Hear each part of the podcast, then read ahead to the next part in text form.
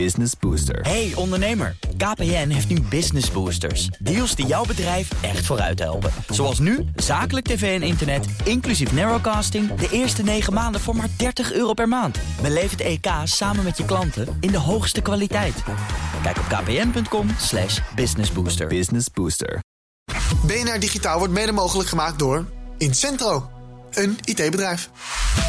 BNR Nieuwsradio, BNR Digitaal. Herbert Blankenstein. 171 cybercrime-onderzoeken deed het Openbaar Ministerie in 2016. Dat is natuurlijk maar een heel klein percentage van alle digitale criminaliteit die in Nederland plaatsvindt.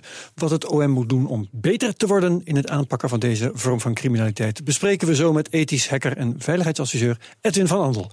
Mijn backup is vandaag Boris van der Ven, bedenker en oprichter van Gamekings. En we beginnen met het technieuws. Daarvoor is hier Ivan Verrips. Ivan, hoera, hoera, een nieuwe tool die beoordeelt hoe veilig je paswoord is. Ja, sinds het begin der tijden krijg je altijd te zien, uw wachtwoord is niet veilig. En soms staat er nog wel iets bij van, je moet een getalletje meer gebruiken of een kommetje of een puntje. Ja. Er is nu een nieuwe variant van die wachtwoordmeter gemaakt. Dat is gedaan door de Carnegie Mellon University en de University of Chicago. Die meter zou veel slimmer moeten zijn. Hij geeft dus ook beter aan waarom je wachtwoord niet veilig is. Hij zegt bijvoorbeeld, je gebruikt nou niet je voornaam in een wachtwoord. Of termen van Wikipedia, die zijn natuurlijk heel makkelijk te brute forcen of te raden. Überhaupt woorden uit het woordenboek. Ja, precies, moet je eigenlijk niet doen. En de methode die leert ook. Hij leert niet van de wachtwoorden die je met die tool zelf maakt. Maar wel van wachtwoordlijsten die bijvoorbeeld zijn uitgelekt of gestolen. En op die manier is dus bekend welke wachtwoorden waar het vaak misgaat. De source code is openbaar, dus iedereen kan er zo mee aan de slag. Je kan hem zo op je eigen website zetten. Hoe dat moet. Ja, dat is ideaal. Dat is leuk, gewoon, Maar hij zegt dus niet dat wachtwoord heb je vorige week al gebruikt. Nee, dat niet. Hij adviseert natuurlijk wel om elk wachtwoord maar op één plek te gebruiken. Ja, uiteraard. Oké.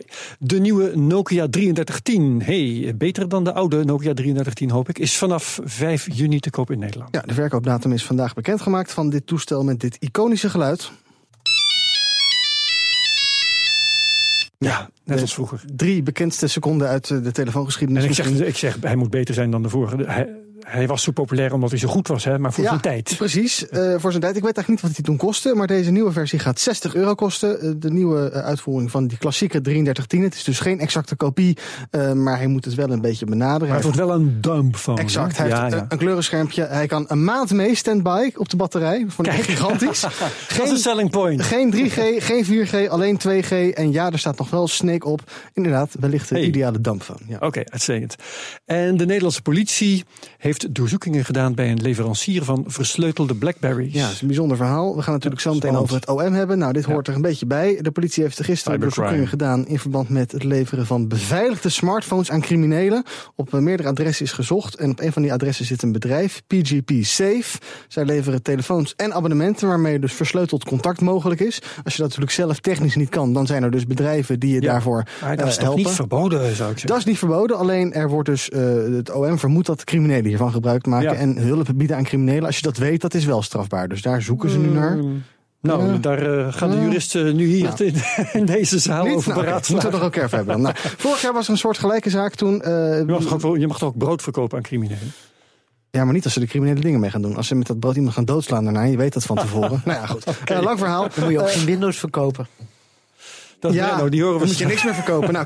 Vorig jaar was het een soort gelijke zaak. Toen kreeg de politie 3,6 miljoen versleutelde berichten in handen. Wat dat opgeleverd heeft, weten we niet. Maar interessant om te volgen. Maar het waren er wel veel. Oké, dankjewel Ivan. BNR Nieuwsradio. BNR Digitaal. Ja, goed. Het Openbaar Ministerie dus heeft vorig jaar 171 normale en 73 complexe cybercrime-onderzoeken gedaan. En daarmee haalt het OM de eigen doelstelling niet, want dat was 190 stuks van die normale, dan neem ik aan.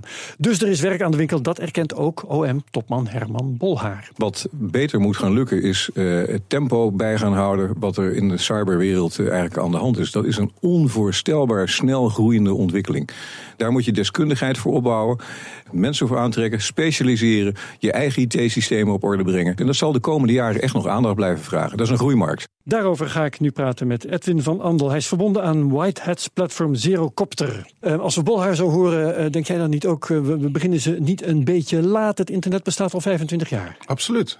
Het zou heel mooi zijn als ze gelijk mee konden lopen met de hackers en met de hacking community. Maar dat kunnen ze niet. Dat kunnen ze niet. En dat komt denk ik ook doordat er een tijdje slecht gereageerd werd op hackers. Zeg maar. Überhaupt het woord hackers kwam in een negatief daglicht. Dat is heel lang heel slecht geweest. Het OM is daar gewoon rechtstreeks tegen ingegaan in die periode. Verschil tussen White Hat en Black Hat, absoluut, dat kennen ze niet. Dat is heel onduidelijk. En dat is nog steeds lastig in Nederland. En uiteraard ook alle landen om ons heen. Alleen je ziet de laatste jaren dat er wel steeds meer oplossingen komen. En steeds meer duidelijkheid komt dat hackers ook goede dingen kunnen doen. Ja. En het OM kwam daar een beetje laat mee. Als je kijkt naar het NCSC, die zijn al net iets eerder mee begonnen. Het Nationaal Cybersecurity Forum. Ja, ja. En dan zie je dat daar toch een soort communicatie nodig is tussen de hacking community en het OM. En op het moment dat die nog ontbreekt, is het heel lastig. Dus dat is een inhaalslag voor ze. En het is ook best wel ambtelijk als ze blijkbaar een doelstelling hebben in de vorm van een aantal onderzoeken. Ik zou zeggen, het gaat om resultaat, om gevangen boeven of voorkomen misdaad of gestolen goed dat ze terugvinden. Absoluut. En je weet ook dat het gewoon heel lastig is, want het internet is bijvoorbeeld niet een land. Kijk, het OM in principe doet alles in Nederland. En als je om je heen kijkt, cybercrime komt overal vandaan. Dus om iemand zomaar op te pakken of te vervolgen, het kan best zijn dat diegene in Rusland of China zit en in Nederland een strafbaar feit pleegt. Nou, hoe krijg je die te pakken? En dan moet je samenwerken met andere landen en daardoor wordt je tijdspannen natuurlijk ook veel groter. En dan willen ze gaan samenwerken met white hat hackers zoals jij er eentje bent. Ja. Goedaardige hackers zal ik maar zeggen. Waarom erkennen ze daarmee dat ze het zelf niet kunnen? Kijk, het is sowieso heel lastig. Ook als je gewoon in de normale markt kijkt, een goede hacker vinden is tegenwoordig heel moeilijk. Want er zijn nog niet zoveel goede hackers. Kijk, omdat hacken altijd in een slecht daglicht stond, de laatste tijd gaat het beter. Je ziet nou ook dat er opleidingen komen, dat scholen aandacht gaan besteden aan hacken en dat het een soort beroep gaat worden. Op het moment dat je daar te laat ingesprongen bent, dan duurt het heel lang. Dus het OM probeert uiteraard ook gewoon kennis uit de hacking community op te doen. Ja, is er eigenlijk, heb ik me zitten afvragen, als je afgezien van fietsendiefstal en zakkenrollerijen, is er eigenlijk nog wel crime zonder cyber? Ongetwijfeld. Er zal ongetwijfeld nog gewoon ergens een inbreker een deur intrappen en geld pakken. Maar tegenwoordig wordt heel makkelijk. Elke inbreker heeft een smartphone en doet daar dingen mee. Ja, tuurlijk. En alles wordt tegenwoordig aan het internet gehangen. Alles wordt digitaal. Ik bedoel, de meest rare apparaatjes moeten in één keer aan het internet hangen. Maar is het dan nog wel zinvol om iets te onderscheiden als cybercrime? Wat weet jij? Ja, vind ik lastig. Ik denk nog wel dat er absoluut een onderscheid zou moeten zijn tussen gewone criminaliteit en cybercrime. Dat denk ik wel. Alleen, je zult wel goed met je expertise om moeten gaan om dat op te pakken. Hoe zou jij dat dan definiëren? Daar ben ik wel benieuwd naar. Hoe bedoel je? Het verschil tussen gewone misdaad en cybercrime. Wat is cybercrime? Cybercrime is sowieso op het moment dat je vanaf een computer of naar een computer toe gaat om daar wat mee te doen. Of een laptop of een mobieltje of in elk geval een digitale gegevensdag. Dan heb je het over cybercrime. Ja. En op het moment dat ik een deur intrap en autosleutels pak, dan is het niet cybercrime. Het wordt pas interessant als ik straks de zelfrijdende auto via het internet weg kan rijden van de parkeerplaats bij iemand thuis. Ja. En er gewoon in kan stappen halverwege de snelweg.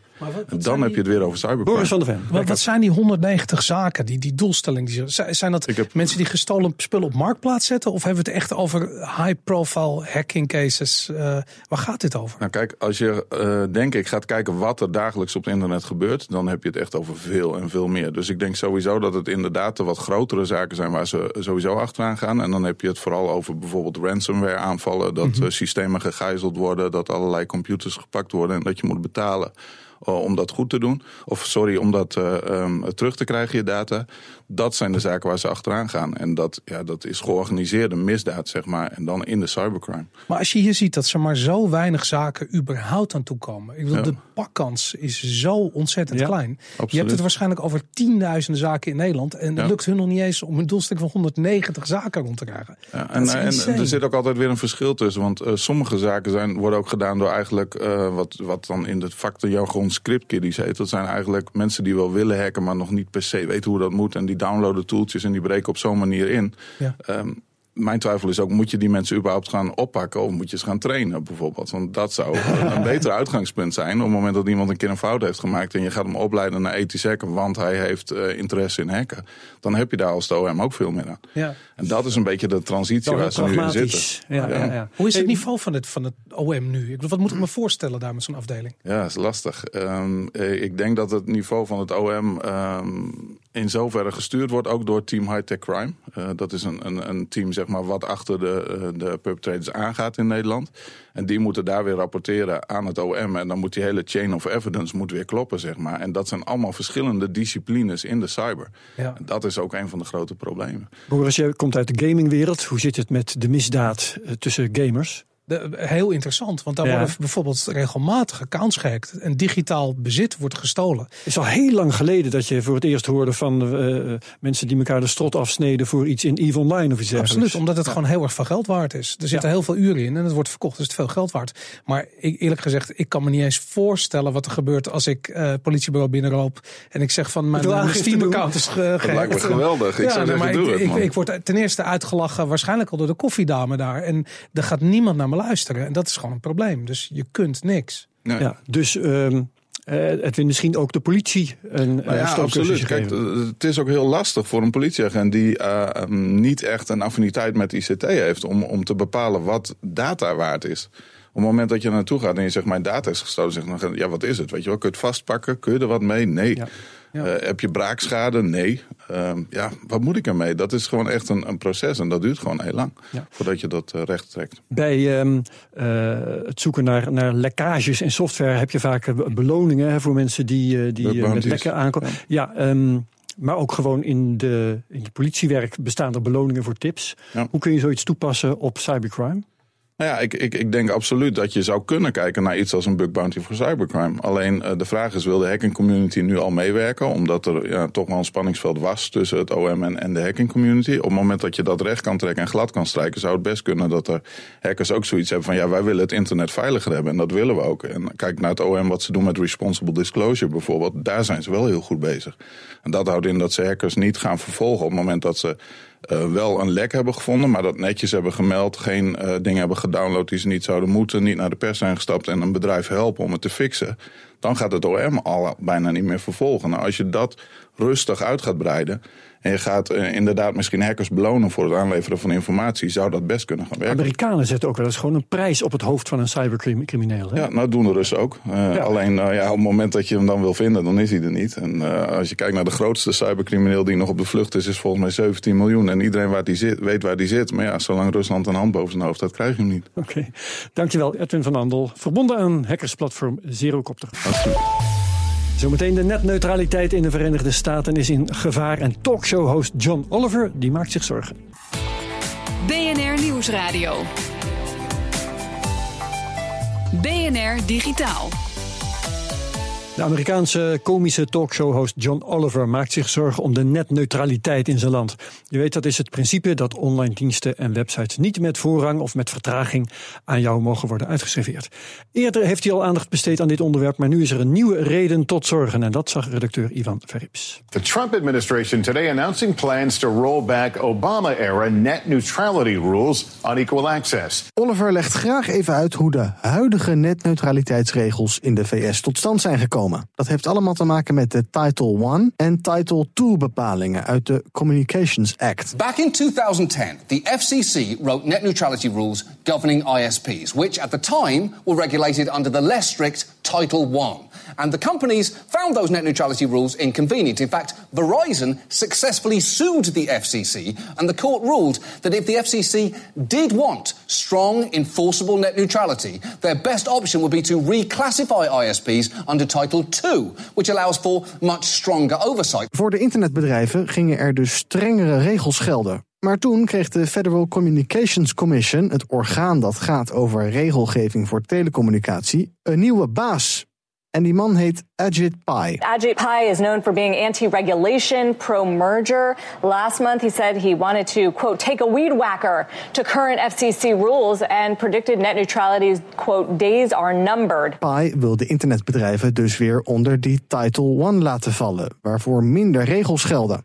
In een interview wordt aan hem gevraagd, stel dat internetprovider Comcast zelf series gaat maken. Waarom zou Comcast dan eigenlijk Netflix niet afknijpen als die netneutraliteitsregels verdwijnen? So under that hypothetical, one of the things that's important to remember is that it is a hypothetical, that we don't see evidence of that happening in the marketplace on a widespread level. Maar ondermijning van de netneutraliteit gebeurt wel degelijk. Oliver noemt enkele voorbeelden op.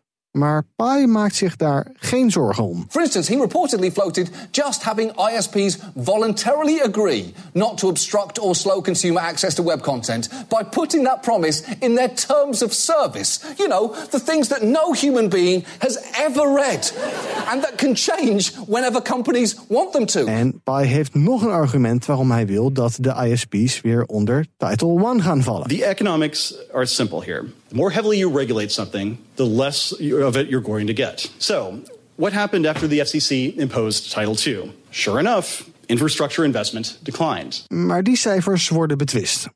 Enfin, Oliver vertrouwt Trump en Pai niet als het gaat om netneutraliteit. And I definitely wouldn't want the current president involved as, and this will not surprise you, he doesn't seem to have any idea what any of this is. En daarom roept Oliver Amerikanen op om hun visie op netneutraliteit door te geven aan de FCC. En dat kan via de door Oliver gemaakte toepasselijke website gofccyourself.com.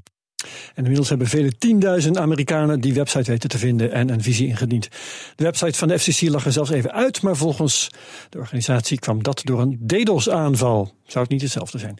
Het hele betoog van John Oliver vind je op bnr.nl/digitaal. BNR Nieuwsradio. Herbert Blankenstein. De Technische Universiteit in het Duitse Braunschweig heeft ruim 200 Android-apps ontdekt die luisteren naar ultrasone geluiden. En dat doen ze vaak in het geniep. Het is een nieuwe vorm van device tracking en dat kan een bedreiging zijn voor de privacy. Daarover gaan we praten met IT-beveiligingsdeskundige en journalist Brenno de Winter. Hartelijk welkom. Dank je. Leg eens even uit. Je hebt ultrasone geluiden, die kunnen wij dus niet horen. Die worden uitgezonden bijvoorbeeld in winkels of bij tv-uitzendingen en die apps die luisteren mee om dat weer op te vangen. Ja, je installeert dus een app op je telefoon en de vraag is van, hey, mag ik ook gebruik maken van je microfoon? En op dat moment kan die op elk moment worden aangezet. En een van de momenten waar je hem dus op, eigenlijk, je luistert continu. En als je die ultrasone geluiden opvangt, dan kun je daar dus zeg maar een soort code in stoppen. En dan weet je dus waar iemand is. Maar je weet ook bijvoorbeeld naar welk tv-programma iemand kijkt. En ja. En de app waar het om gaat, die doet iets anders. Tenminste, dat denk je. Ja, nou, waar ze naar hebben gekeken is naar een kit van Silverpush. En Silverpush die levert zeg maar een stukje standaard software. En waar kunnen we dat terugvinden? En dat bleek dus in 234 apps. En daar wordt dus gebruik gemaakt van ultrasone geluiden. Maar het kan in principe overal in zitten. Want het is niet de enige software die ultrasone geluiden kan afvangen. En nou is het advies van de onderzoekers daarvan, ja, als je nou opeens wordt gevraagd om toestemming voor je microfoon en het is niet logisch, doe het dan niet. Maar ja, daar ga je er wel aan voorbij dat misschien ook het programmaatje wat je gebruikt om te bellen vraagt ook toestemming voor spraak. Dus precies. Ja, wie zegt dat het daar niet in zit? En ja. Het grote probleem is eigenlijk, en de grote kritiek is, je weet niet wat er met de data gebeurt. Ja, om even advocaat te zijn van de duivel. Het kan natuurlijk ook een nuttige functie zijn. Want als een app weet wat je op televisie ziet, dan kan hij je daar ook nuttige informatie over geven. Ja, dat kan ook heel erg nuttig zijn. Het punt is natuurlijk ook als je weet dat dat gebeurt en wat er met de data gebeurt. Maar eigenlijk is het zoals zo vaak op internet. Er wordt je niet verteld wat ermee wordt gedaan. En daarom is het opeens problematisch. Ja, Boris, lijkt jou dit problematisch? Het lijkt me heel problematisch en ik probeer het een beetje te begrijpen en een soort van de schaal daarvan te doorgronden. En ik realiseer me eigenlijk dat telefoons gewoon het grootste probleem ingebakken hebben. Dat is namelijk allemaal functionaliteit die niet van tevoren is gedicht en waar niet over is nagedacht. En waarmee ga je naar de badkamer en waarmee ga je naar bed? Je zegt je helemaal rot. Nee, helemaal mee eens. Maar wat kun je doen? Ik heb op mijn laptop bijvoorbeeld een programmaatje die vangt al het uitgaande en inkomende verkeer af en vraagt me om regels in te stellen voor letterlijk elk IP-adres wat verkeer naar mij. Ja, dat soort dingen wil de gemiddelde consument natuurlijk niet allemaal gaan doen. Wil niet dat allemaal gaan instellen. Je zoekt dan de oplossing in de techniek. En ik denk dat we in Europa nu best wel op het goede spoor zitten door de oplossing in de wetgeving, in de governance te gaan zoeken. Er komt volgend jaar, of er is al nieuwe Europese regelgeving. Die moet 25 mei volgend jaar worden geïmplementeerd. En dan moet het je verteld worden. En dan kun je dus ook naar de ontwikkelaars, als je zaken wilt doen in Europa, dan moet je aan de mensen vertellen wat je met hun gegevens doet. Maar dan krijg je dan niet hetzelfde als nu met de cookie-wetgeving, dat je door allerlei hoepeltjes moet gaan springen, alleen maar vaker op oké moet gaan klikken? Nee, het heeft meer dat jij dus gewoon het recht hebt om gewoon te weten wat een app doet. Dus men moet je dus ook daadwerkelijk vertellen voor dit doel verwerken. Dat is eigenlijk nu ook al zo, maar nu kan een Amerikaans bedrijf zeggen, joh, Lahiti doen we niet aan mee. Ja. Maar dan komen er ook serieuze boetes op. Maar Google doet dat bijvoorbeeld. Hè? Ik kan precies zien op een bepaalde site waar ik geweest ben, wat ik gedaan heb, hoe ik me door de stad begeven heb. En toen ik dat voor het eerst zag, schrok ik me helemaal rot. En toen had ik zoiets van, ik moet wel mijn Google Maps kunnen gebruiken. Dus ik zit toch weer de locatiebepaling. Daarom ga je het dus in de techniek heel moeilijk oplossen. Of je gaat mensen zo enorm lastigvallen met zoveel dingen. Dan krijg je ook de oude mantra's van gemak versus privacy. Nee, dat wordt zo gedaan omdat de oplossing technologisch moet zijn. Maar je kunt denk ik veel meer met regelgeving bereiken. Want je gaat ook in de techniek dingen over het hoofd zien. Moet de oplossing niet juist ethisch zijn? Moeten ontwikkelaars zich niet afvragen? En dat ze bijvoorbeeld aangeven, wij gaan jouw data wel verzamelen, maar die gaan we niet gebruiken voor dit doel. Om je gerust te stellen. Die transparantie komt dus in ieder geval met de regelgeving mee. Maar het zou natuurlijk nog veel mooier zijn als het gewoon is. Iets wordt net zoals bepaalde dingen rond de uitstoot. Weet je, je laat je motor niet draaien de hele dag als je je auto parkeert, omdat je daarmee mensen hindert. En bijna langs dat soort lijnen zou je dan moeten van, wat is nou normaal gedrag? Maar dat werkt dat toch heel erg? Het probleem is, dat duurt heel erg lang voordat het is ingesleten dat je gewoon dat niet doet. En voordat burgers echt massaal gaan roepen van, ik heb hier last van. Je gaat dit pas als een probleem zien als je echt door ultrasoon bent lastiggevallen. Nou, zou het handig zijn als daar zijn we nog niet. Gewoon waarschuwde, nu is je microfoon actief. En dat je zelf kunt denken van, dat is niet normaal. Net zoals je dat bij je webcam hebt. Maar dat kunnen ze toch ook omzeilen? Dat kun je ook omzeilen, maar dan zit je meteen in de ethisch niet oké kant. Hè? Want dan is het heel duidelijk. Daar zijn we natuurlijk als samenleving door een aantal jaren al in opgeleid. Maar als je nu nog moet gaan beginnen en zegt van, daar gaan we al onze ballen op gooien, dan ben je een beetje laat in het proces. Ik weet dat Edward Snowden adviseert om de microfoon er gewoon fysiek uit te slopen. En als zou ik niet doen met je telefoon. Nee. En dan zegt hij, als je een telefoongesprek wil voeren, dan prik je er maar een externe headset in. Dan heb je dus nooit dat een microfoon iets kan doen wat jij niet wil. Kijk, als je als spionage zeg maar je probleem is, dan moet je dat zeker doen. Maar weet je, ook van een hele samenleving dat vragen is nogal wat. Denk nog steeds dat je dan nog steeds het probleem houdt dat bedrijven gewoon fout gedrag blijven vertonen. En dat moet gewoon veranderen. En dat zie ik eigenlijk alleen maar door regelgeving en governance gebeuren. Oké, dankjewel Brenno de Winter, IT-journalist. Tot zover BNR Digitaal voor nu. Boris van der Ven ook bedankt. Hij was vandaag backup. Podcast De Technoloog tussen twee haakjes gaat deze week over 3D-printing. Zie bnr.nl/technoloog. En deze uitzending terugluisteren, dat kan via de BNR-app, bnr.nl/digitaal, via onze podcast en ook via Spotify. Hartelijk dank en graag tot volgende week. BNR Digitaal wordt mede mogelijk gemaakt door Incentro. Een IT-bedrijf. Business Booster. Hey ondernemer, KPN heeft nu Business Boosters. Deals die jouw bedrijf echt vooruit helpen. Zoals nu, zakelijk tv en internet, inclusief narrowcasting, de eerste 9 maanden voor maar €30 per maand. Beleef het EK samen met je klanten in de hoogste kwaliteit. Kijk op kpn.com/businessbooster. Business Booster.